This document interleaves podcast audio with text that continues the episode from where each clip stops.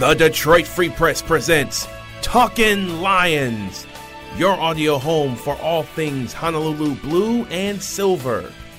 Here is your host from the Detroit Free Press, Dave Birkett. Hey, Birkett here, along with Carlos Monarrez, post Super Bowl Sunday here on Freep.com. And uh, Carlos, the NFL season has finally come to a close. Tampa Bay Buccaneers and Tom Brady, former Michigan star, obviously, uh, won another Super Bowl against the Kansas City Chiefs. We'll get into that in a minute. But uh, look, the big news locally over the weekend was the Hall of Fame and Calvin Johnson getting in, first ballot wide receiver, seventh first ballot wide receiver to get in.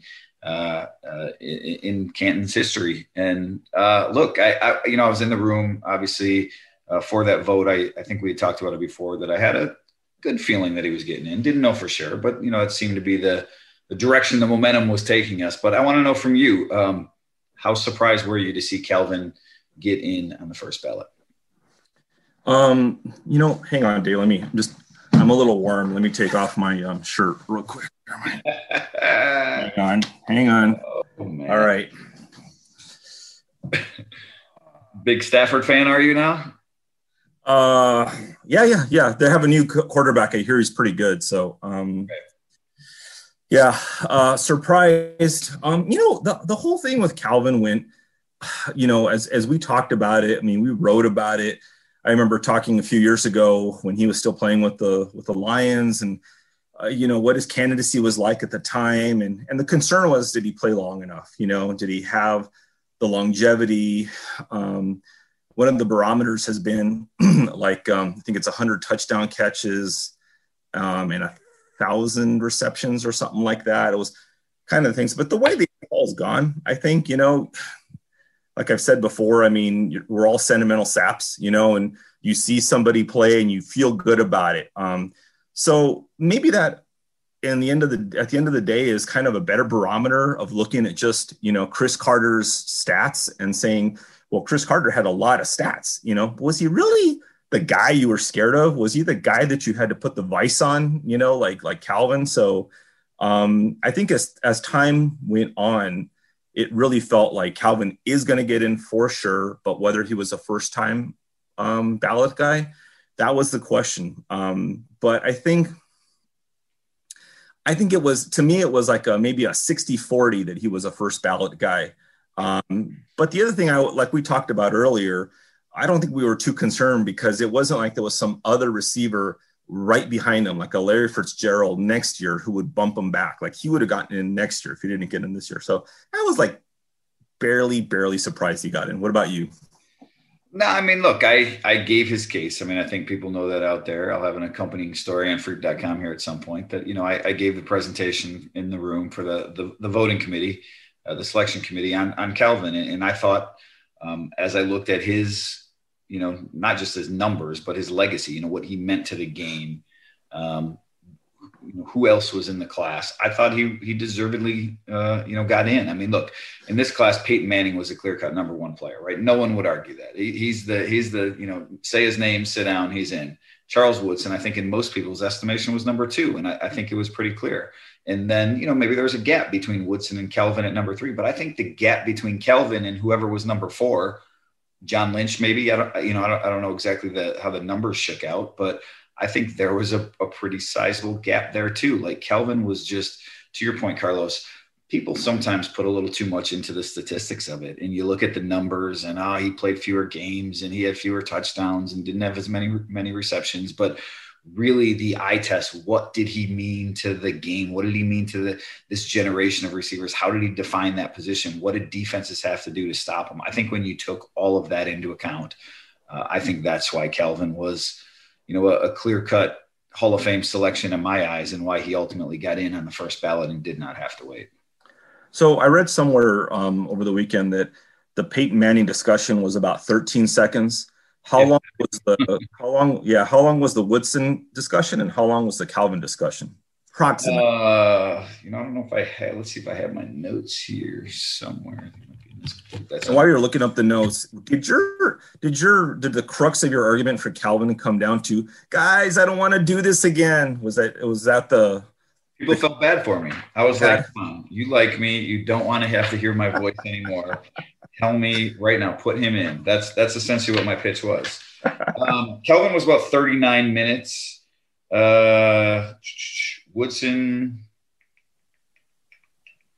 I don't have uh, the Woodson numbers on how long that lasted here in my my notes. Um, or do I? Hold on. Charles Woodson was about 17 minutes. Um, so look, I mean, you know, Cal- Peyton was the only like slam dunk, right? You know, as as good as Woodson was, Peyton was the only. I've used this phrase before, right? Jim Brown and sit down, right? That's the standard that some voters sort of adhere to. Like, if you're a first ballot guy, you can say the name, you know, he's a Hall of Famer just based on that, and that's all you need to say. And th- that was Peyton Manning, and I think Woodson was, you know, easily the the second, you know, guy, but he wasn't that caliber player either because he had that long stretch sort of at the end of his Oakland career there before he went to Green Bay where you know when he was a free agent frankly people didn't want him. You know what I mean? Like like there was um you know that was part of him too. So I I think he did have to be discussed. Calvin look um again you know not really at liberty to say who said what and get into a lot of the details but you know I'll just say this that most of the discussion about Calvin wasn't about Calvin's you know his length of his career or how bad the lions were or, or, you know any of that stuff. It was about the first ballot stuff. And to me that just means like yeah he's certainly a hall of famer but do we really want to put him in year one?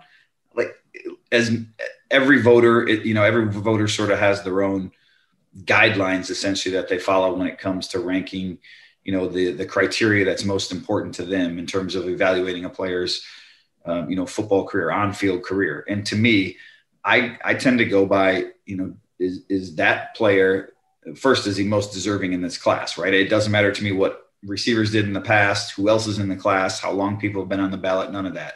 I pick the five most deserving guys or the 10 most deserving guys and we cut from 15 to 10 and within that I sort of define that as are you were you the best player at your position for some chunk of time uh, you know during your career? And I think the answer for Calvin is clearly yes. I mean, he led the NFL in receiving yards three straight, two straight years, but but you know the the three years when he was an All Pro, he was he was clearly the best in the game, and you might have been able to extend that the season or two before, you know, the maybe the season after even where he was in that discussion. So, to me, um, I think I talked my presentation. I can talk a little bit about that because that was what was you know the Hall of Fame put that out. I talked less about the numbers and more about the impact he had on the game how he redefined the position, um, what you know he meant to the next generation of receivers, how defenses had to adapt, and he was still able to dominate uh, against what they, they threw at him. So I think that was a large portion of the argument, and I think other people in that room saw it the same way. You also made a really, really interesting point, I believe, about who was throwing him passes, right?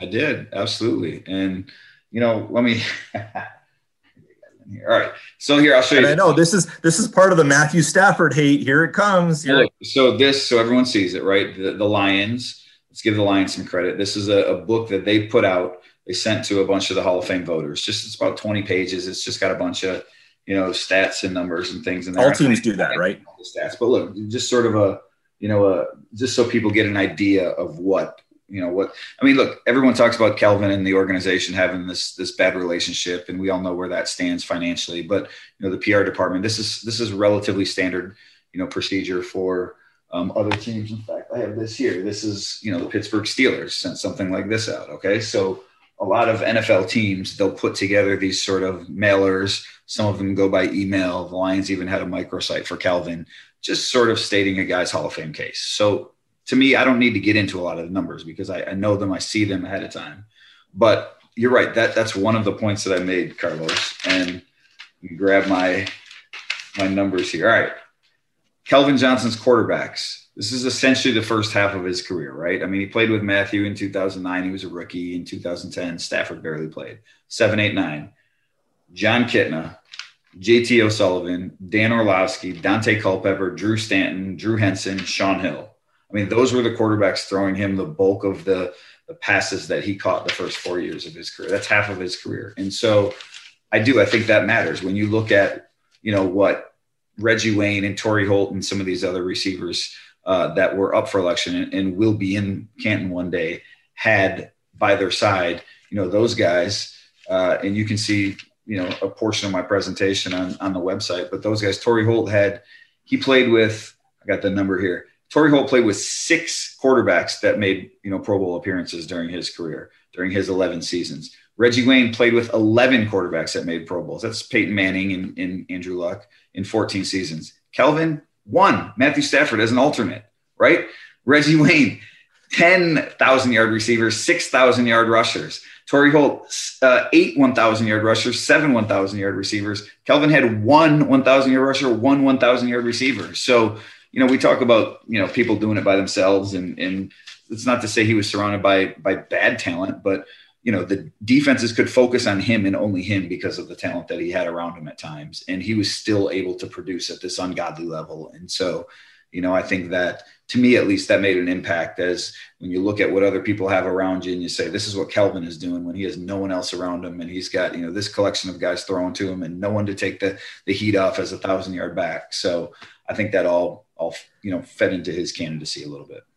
Well, you said something that I want to kind of circle back on, and then I want to move it forward to how it affects your future. Um, is my future, your future, um, and the Lions' future is is you said you know that you made a presentation and you think the, the best 10 guys you need to you know should get in whatever that you should vote on the 10 best guys uh, five guys um, and you know i think that's right um, but this is something I've always not liked about the way that the, the, Pro Football Hall of Fame voting goes is you have to have an advocate. You know, you have to have somebody put up a good defense. And it's not to say that the people don't, you know, or they have their their their choices, but sometimes, you know, it depends on how compelled you feel, you know, uh, to make that defense. It also sometimes, as you know, uh, there are just consider human considerations of I don't want to keep presenting this guy. And I feel like we're torturing this guy by not letting him in and he's waited long enough and come on guys and everybody kind of gets tired of presenting somebody after a while. And maybe you feel they are deserving, but for whatever reason other guys come in and they bump them down or they have to keep waiting and then it goes to a seniors committee. I don't like that part of it where you have to have an advocate and spinning it forward now that Ndamukong Suh has a Super Bowl ring, he's going to have a lot more serious consideration for the Hall of Fame. I think he gets in. I think he will get in at some point, whether it's the first ballot. Now, as you and I, full disclosure, did not have a great relationship with Ndamukong Suh. It was very, like most writers in Detroit, it was contentious. I'm not going to your your advocacy for him or whatever. They shouldn't even be at that point. I think they need to come to come up with a better system of whoever covered them has to present a dispassionate case, like a video that all Pro Football Hall of Fame, whatever voters, you know, open it up to more people voting. You can have a presentation, but you don't have to be in a room like, you know, 12 angry men and convincing every single one of them that, you know, this guy gets in and he shouldn't, and I'm tired of presenting them. So, because the Suh thing's going to be, it's going to be hard. It's going to be, t- it's going to be weird. I, you know, I uh, I understand what you're saying, but I, I disagree. Look, I, I, mean, I think I, I agree. Look, first of all, Ndamukong Suh, you're you're right. He he might get into the Hall of Fame one day, and he, he probably will, just based on the case. I mean, I don't have. In fact, I do have the numbers by me, so I'm. You know, this is the, the benefit. Did the Bucks already put out? Did did, did uh, Bill Keenist already send you the Ndamukong Suh, uh, you know, uh, journal, whatever? So look, defensive lineman in the Hall of Fame, Ndamukong Suh in Detroit five seasons in Detroit. He was a first team AP All Pro selection three times. Three times. You want to know how many uh, All Pro select, how many uh, Hall of Fame linemen have more than that? And this isn't even verifying these numbers that are in this book. I mean, like they're not a lot. Yeah, no, there, there's not. There's not. Well, okay, let me say three is the minimum. All right, there, I can't count them up that have more. There, there's definitely a lot of guys that have more.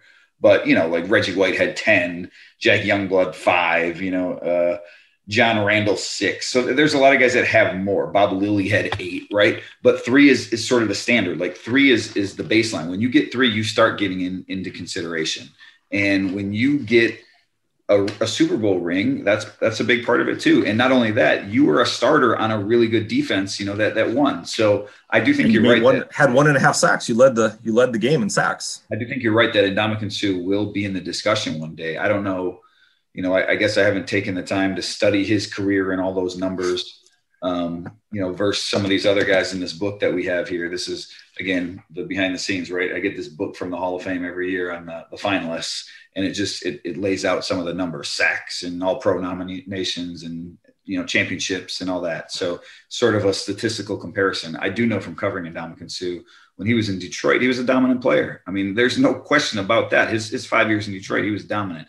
I'm going to have to talk to a few more people about the years in Miami and with the Rams and uh, you know here in Tampa, obviously, just to see how they felt, opponents, coaches, that sort of thing. But when he was in Detroit, you know, I can speak for that time that he was a dominant player. And to your point, Carlos, about the the uh, presentations, look, there, there's no doubt that the human element plays into it sometimes, right? I, I, I, do think that people, you know, this guy's waited long enough. We got to get him in.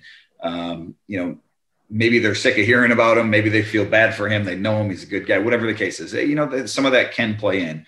But for the by and large, when you get into that room and you're one of the final 15 finalists, you're a Hall of Fame caliber player, and history shows that you're going to get into Canton eventually and so maybe there are more you know first ballot guys or what you know whatever there's more deserving guys however you want to you know define that um, but I, I think by and large you know the the arguments the presentations you said dispassionate. Like these aren't people that are like crying about how great a player he was and you got to put this guy in and oh he meant so much to me.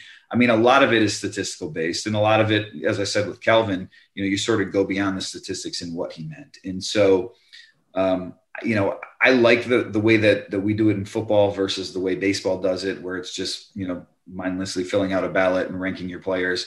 There's a lot of discussion that goes into it. I think that you know that helps.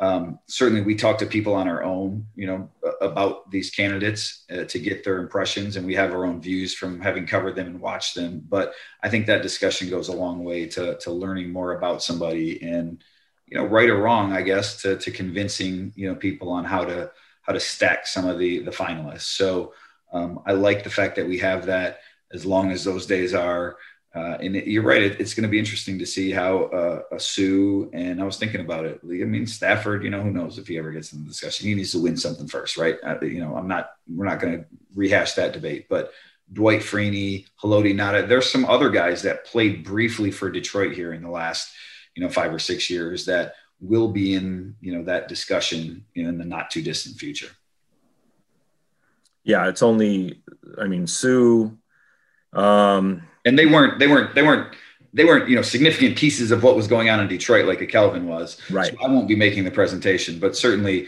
when they play in an era not especially because he was here for a couple years even though he was hurt you know I'll, I'll, say you know a minute of of what he did in his time in detroit. That that will be part of the presentation.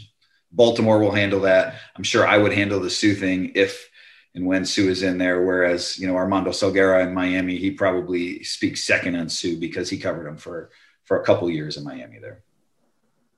Yeah, I mean, I, I like that people can, you know, discuss things and add add context maybe to somebody's career. I still think you could do that with still having an open ballot and still having some contextual opportunity to to listen. I mean, maybe there's a good hybrid blend down the road or something. I just I just don't like the I just don't like the the kind of lawyery part of this of the advocacy and you know and I mean and, and to be fair, I mean, listen, you, you my closing argument, Your Honor.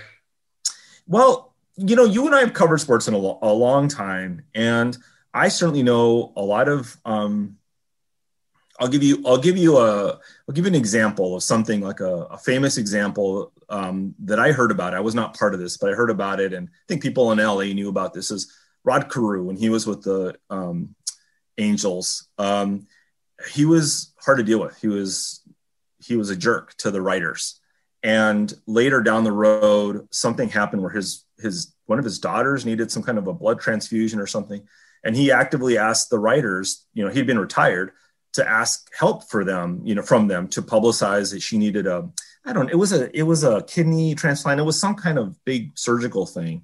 And some people had a problem with that. They were like, you were a jerk to us and now you're asking for our help, you know?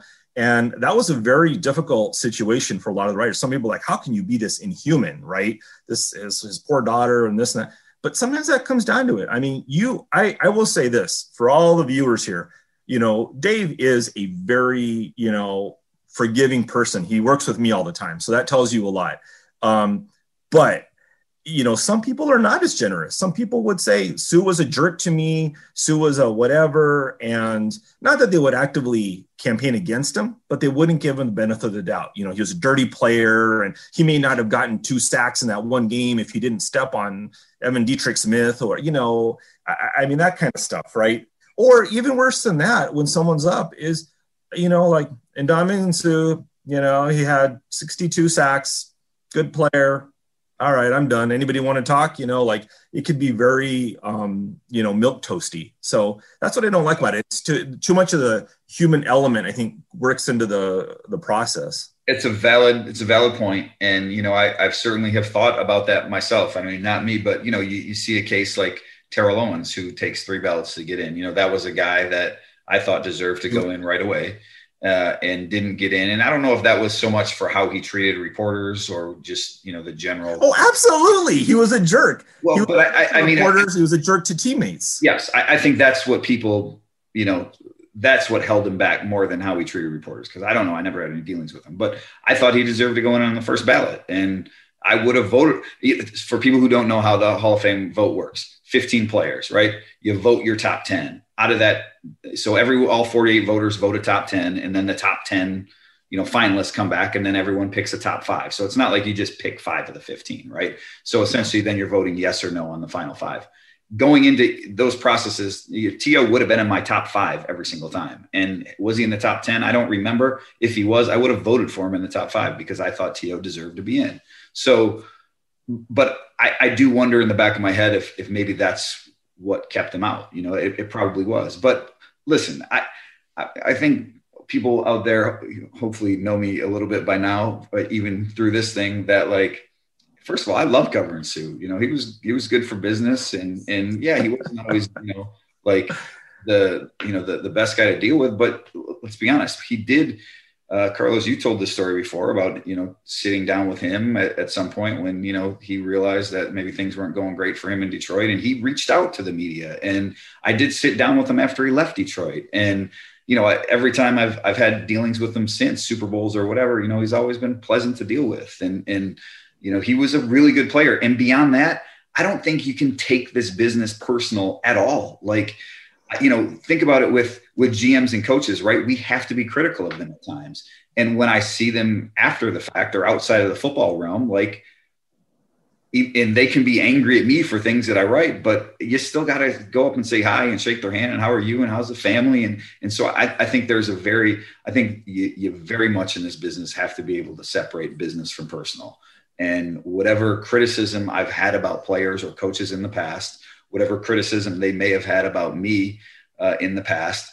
I think it's all fair. It's all part of this job. But outside of football, I at least like to think that I'm able to, to separate some of that and judge a player by his merits on the field, judge a person by their merits away from the locker room, whatever it is. And so, um, and I, I'd like to think that even though I know the human element does come into it, I'd like to think most people in that Hall of Fame room on the selection committee are the same. And so when it comes time for, um, you know, me to give Ndamukong Suh's, uh, you know, presentation or whoever to, to, to talk about, you know, someone else, um, I'd like to, to think that we would all give them the, the fairest shake if you believe in them as a Hall of Fame candidate, um, you know, and you can speak to what they meant to the organization that you covered, what they did during their time there. Uh, I think that's all that, that you can really do in that room. And I think that that's all that, that most people do.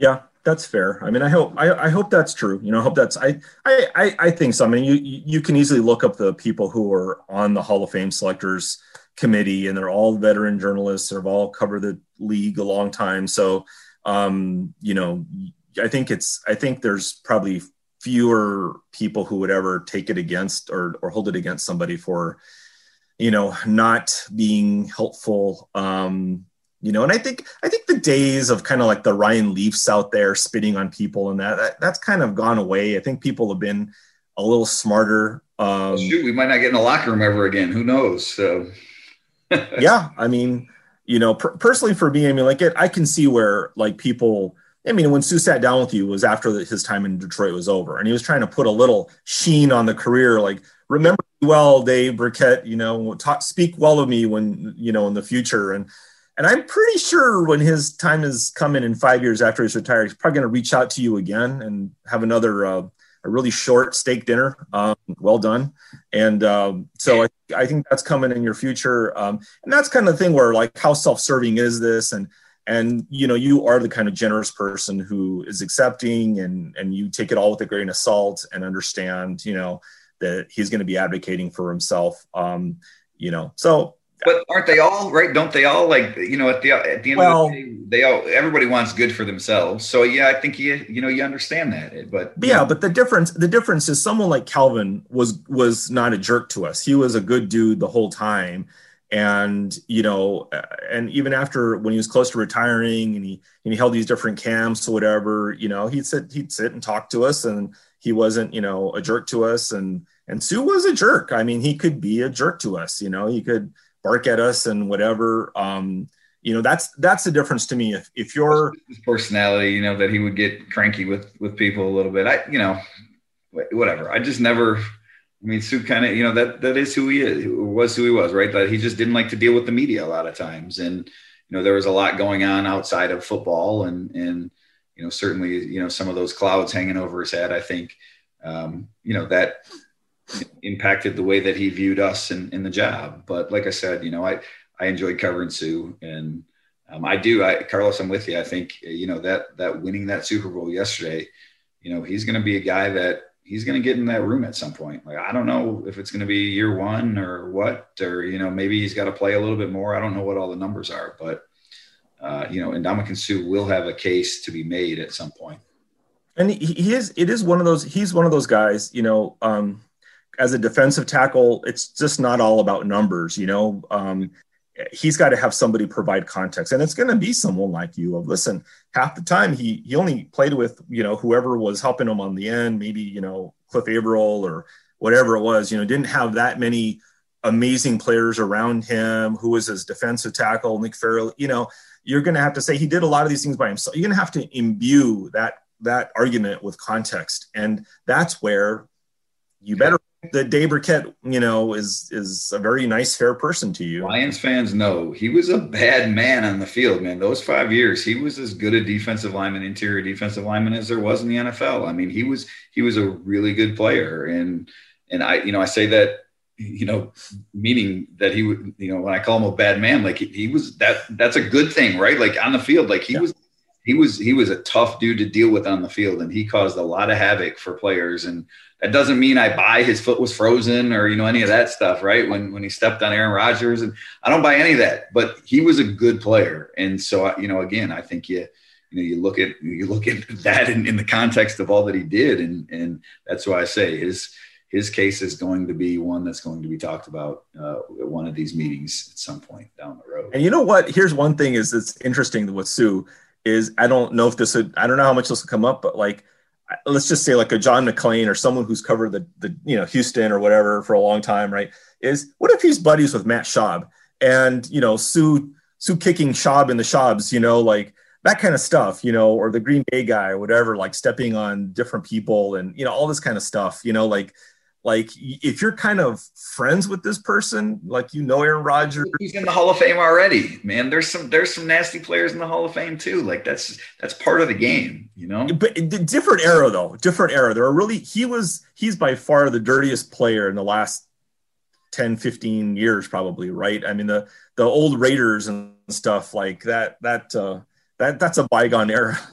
Yeah, no, I mean you're right. He he racked up a lot of fines and got into a little bit of trouble, you know, with the league and, and whatnot. But that was, you know, I mean, again, part of your point of context, right? Like the Lions needed some of that and they wanted some of that because you think about when Jim Schwartz came in, like that was one thing that they they needed to change the look and feel of the team. And they just weren't a tough team and they weren't a team that anyone feared. And defensively, they certainly weren't. And Suh brought that to that defense. So uh, to your point, you know, uh, having context to that.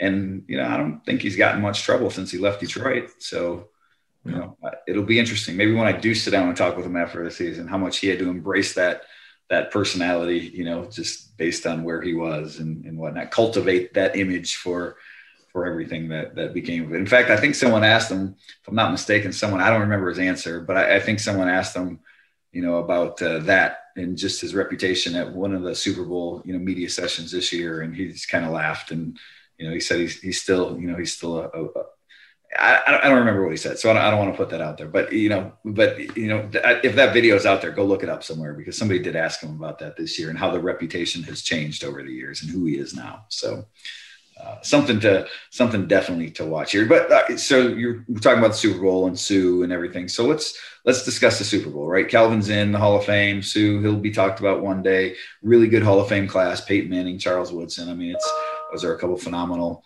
uh, you know, players in the, in that class.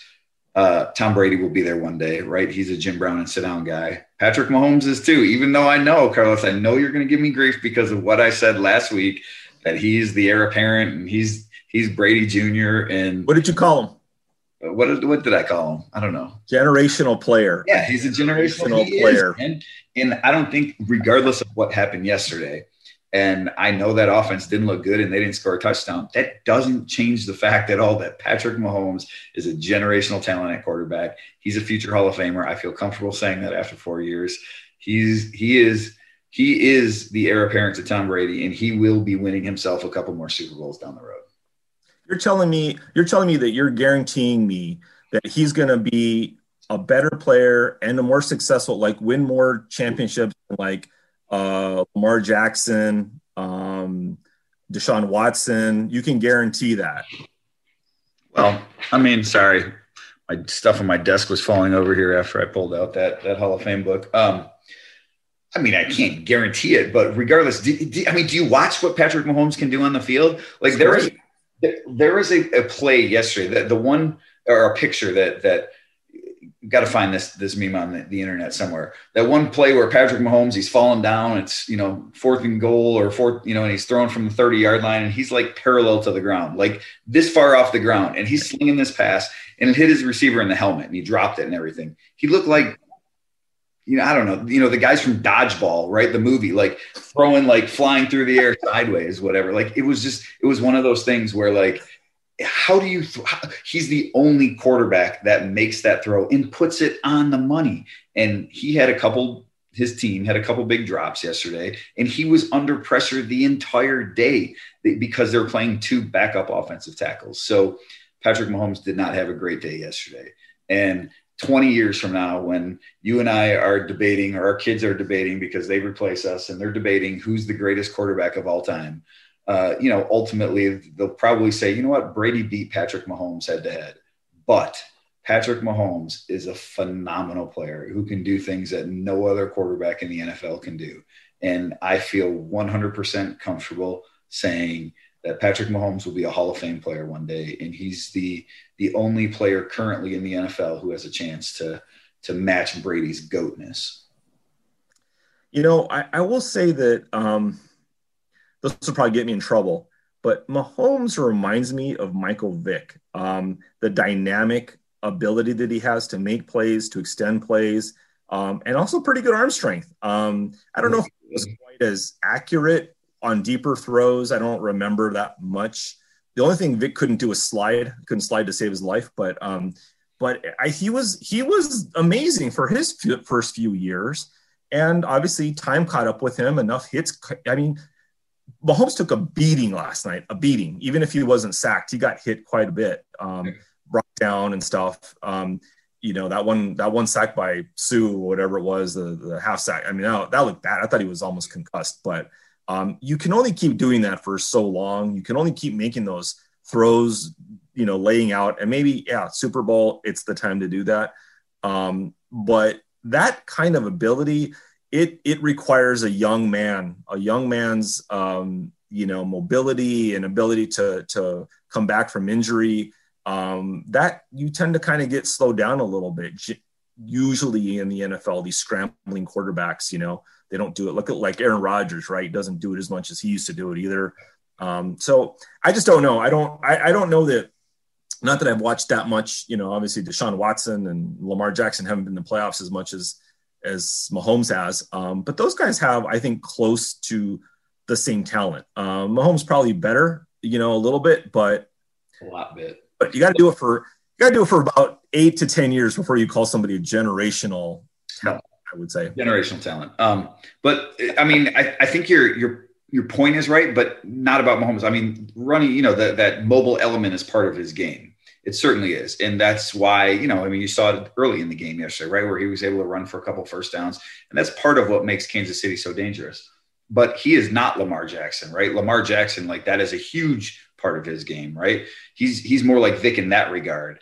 Whereas Mahomes has the huge arm and he just the way that he spins the ball and the things that he does are, are unreal. I mean, he's on the same level a passer as the Tom Brady's and the Drew Breeses and these other guys. And I'm just not talking about arm strength. I'm talking everything that goes into passing the football. And so that's why I feel that you're right that at some point Mahomes is going to slow down the that element of his game, the the the mobile element of his game, but he's still a good enough quarterback that he will still be able to be successful. And listen, as we saw last night, right, and as we've we've known for a long time here in Detroit, you know, you, you, can't win Super Bowls by yourself. So the Chiefs have to keep surrounding him with the right talent, and that means Tyreek Hill and whoever they replace him with, and Kelce and whoever the next tight end is, and a good offensive line and a good defense. So that's why I say I don't know how many Super Bowls he's going to win, but you know, Dan Marino didn't win any Super Bowls, right? Uh, you know, Peyton Manning won two and Peyton Manning was a great quarterback. He won two Super Bowls. Uh, Patrick Mahomes, I just think is on, on, that will be on that level as a player when all is said and done, regardless of how many Super Bowl rings he has. That's fair. That's fair. So a quarterback can't do it all. Obviously, like Marino, per- perfect example of that. So uh, probably Stafford for you in a few years. So um, yeah, that's that's that's totally fair. But I'm just saying, it's it's this is is this his fifth year as a starter or fourth? This was his third year as a starter. That's the thing, right? Third 17 year. was when he was drafted, right? And he didn't play. 18, first year starting MVP. It lost in the AFC Championship game. 19, right. you know, won the Super Bowl. Lamar Jackson was MVP, but he was Super Bowl MVP. 20, you know, could have been MVP. I mean, he was probably what top three. Forget what the voting was. Um, makes it to a Super Bowl. So you know, so early in his career, 25 years old, he's got the world in front of him. Yeah, yeah, yeah. He's he's definitely on the path for sure. Uh, before we wrap this up, I mean, you know, look, obviously it wasn't a great game, so we're not going to talk about that much. But um, just as you look ahead to next year, Ram. I mean, I did say Rams. Wow, since you Rams, Bucs, Chiefs. Let's throw them all out there. Do you have a favorite right now as you sort of as you sort of you know think ahead to 2021 and, and how this thing you know may play out? Uh, you, you know, without knowing the draft, without knowing free agency, who do who do you like right now? Yeah, that's a that's the tough one. Um, well, the the I, am sure you read my betting story from last week on uh, how the how the odds changed and how Matthew Stafford and Jared Goff Goff didn't do much for the Lions. By the way, they're still among they're like neck and neck with the worst odds in the NFL um, for the Super Bowl right, right now. Uh, the Rams are up there. They're like tied for like third, um, as high as like second um, in some places.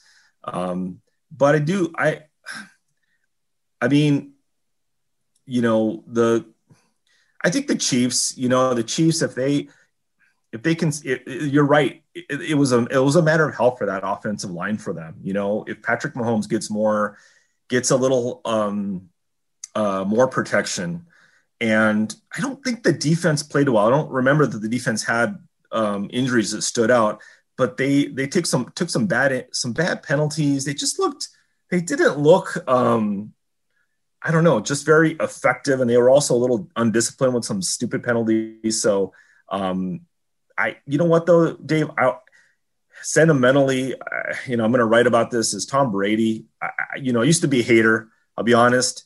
I, did, I hated the whole Patriot thing, just win, win, win. You know, it got boring, right? Yeah. But now he's 43 and wins. He finally tied Robert Horry for seven championships. Um, so now he's in that Robert Horry class, you know, and I just love, I just love the idea that he should have never even had a career really, you know, it was kind of a mistake. He's kind of the, the, you know, the Kurt Warner on steroids, you know, like it, it was even better than Kurt Warner. Um, and it kind of just proves how, and even Mahomes, right. 10th pick, right. Um, just inside the top 10. And meanwhile, the Lions and the Rams are swapping number one picks, you know, to try to get rid of each other's guy. Um, so I would love for Brady to win eight. I think that would be really cool. I like Bruce Arians as a coach. Um, and it's nice that they, it, and it gives hope to everybody because they, they hadn't made the playoffs in how long? And they 12 years or whatever it was. And now they make the playoffs. They get Brady, the right guy. They surround him with the right pieces. They have the right coach. It all works together. Um, but you have to give the you have to give the Chiefs, although that's hard, right? Making it three straight. Gonna, that's Bills territory, so uh, that'd be tough. Yeah, you just want Drew Stanton to get a second ring. That's what you want next year with the Bucs. Yeah. Um, look, the I, key uh, to the, friend, the, the key to everything, by the way.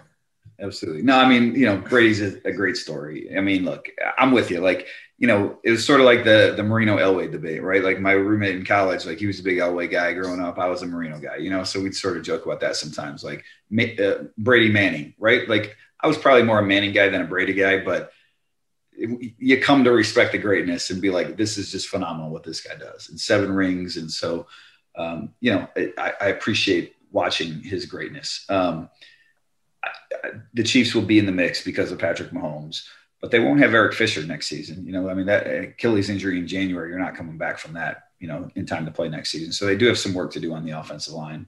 Um, the Buffalo Bills, man, watch out for them. Like that was a really good team this year, and Josh Allen took a huge leap as a player. So I wouldn't rule them out of the uh, the AFC race. I think that's a team that that certainly could be in the mix next year. And the NFC one, that's the one that's wide open to me, and that we're going to have to see how these quarterback dominoes shake out because depending on who the quarterback is in San Francisco, I could certainly see the 49ers, a healthy 49ers team, being back uh, in the Super Bowl next year. Next year, it's in LA, the Super Bowl. I mean, the Rams, you know, I think they'll be better, but, and I guess they were what, uh, you know, uh, NFC divisional team this year.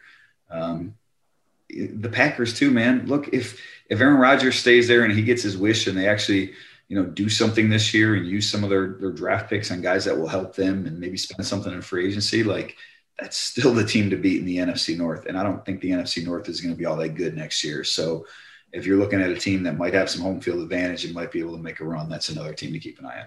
Got a long way to go until we get to the to that point. Um, and it'll be interesting to see if Rodgers can keep playing at that high level at his age. You know, he's getting up there near the Brady years. So, um, but there's it, it was honestly, you know, there's there's some tremendous talent in the NFL right now, some tremendous quarterback talent, and it's it's it's fun to watch, you know, from afar. Some of these guys just sling it around, and that's really what you know we need to see the Lions get here in Detroit is is just get one of those guys that you can just know will be your quarterback for ten years, and then all of a sudden you look up and you're uh, you're in the mix for for contending for Super Bowls. So. Well, that's something else that I'm that I'm that I'm touching on with this whole you know quarterback thing with Brady and not always knowing what you what you really need sometimes, you know, and you know, seventh pick in the draft doesn't mean you're going to get the guy who's going to take you for seven or 10 or whatever it is. So he said 10 years, you know, and that was, that was the one thing I'll say. I hope that they, the Lions learn their lesson from Matthew Stafford is at some point, at some point it's, it's, it's better to cut bait and to just say, and to be tough about it and say, listen, we've already, we've extended him once. He's in his whatever seventh year. It hasn't happened we need to keep our eyes open here. We need to look at this thing, you know, in a very calculated fashion and see if there's i mean, look at look at the Packers, right? They they drafted a quarterback in the first round. That probably pissed off Aaron Rodgers enough to go win MVP, but they've never been afraid of that. They've been, never been afraid of drafting a quarterback somewhat high, um, just in case, because you can't just hope that it keeps working.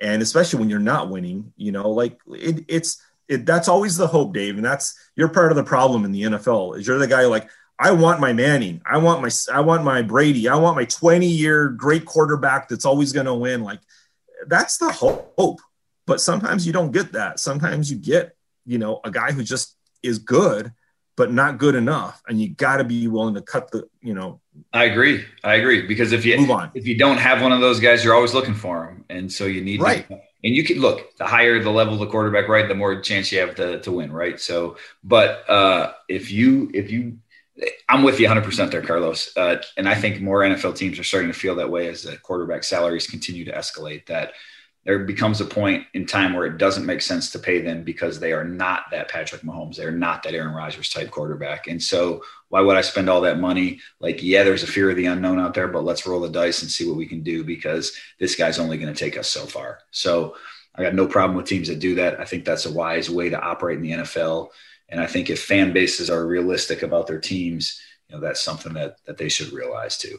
So um, and I hope the Lions. I hope the Lions show us. I mean, obviously the Stafford thing is is a nice start, um, but it you know kind of came from him too. But but I, I'd like to see if this regime is going to be less risk averse. You know, willing to trade commodities and say we're, we're building a different way. We're we're building for the future. We're building. You know, we're not just going after the the star guy, whatever. We're gonna you know uh, get the right pieces and make it work holistically rather than it's Matthew Stafford and the Lions. You know, I like that um, thought.